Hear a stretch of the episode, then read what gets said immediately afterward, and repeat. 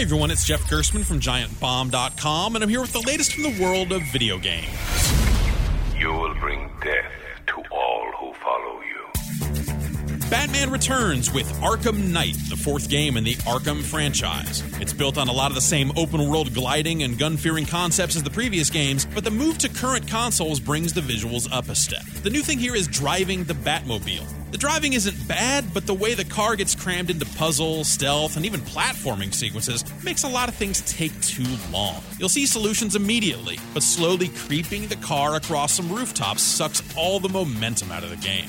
Beyond that, it's more Batman. That ain't a bad thing, but I can't help but be a little happy that the developers claim to be moving on now that Arkham Knight is on shelves. Let's hope the team comes up with something just as inventive and fresh feeling as their first Batman game, Arkham Asylum. For more news and reviews from the world of video games, find me at giantbomb.com.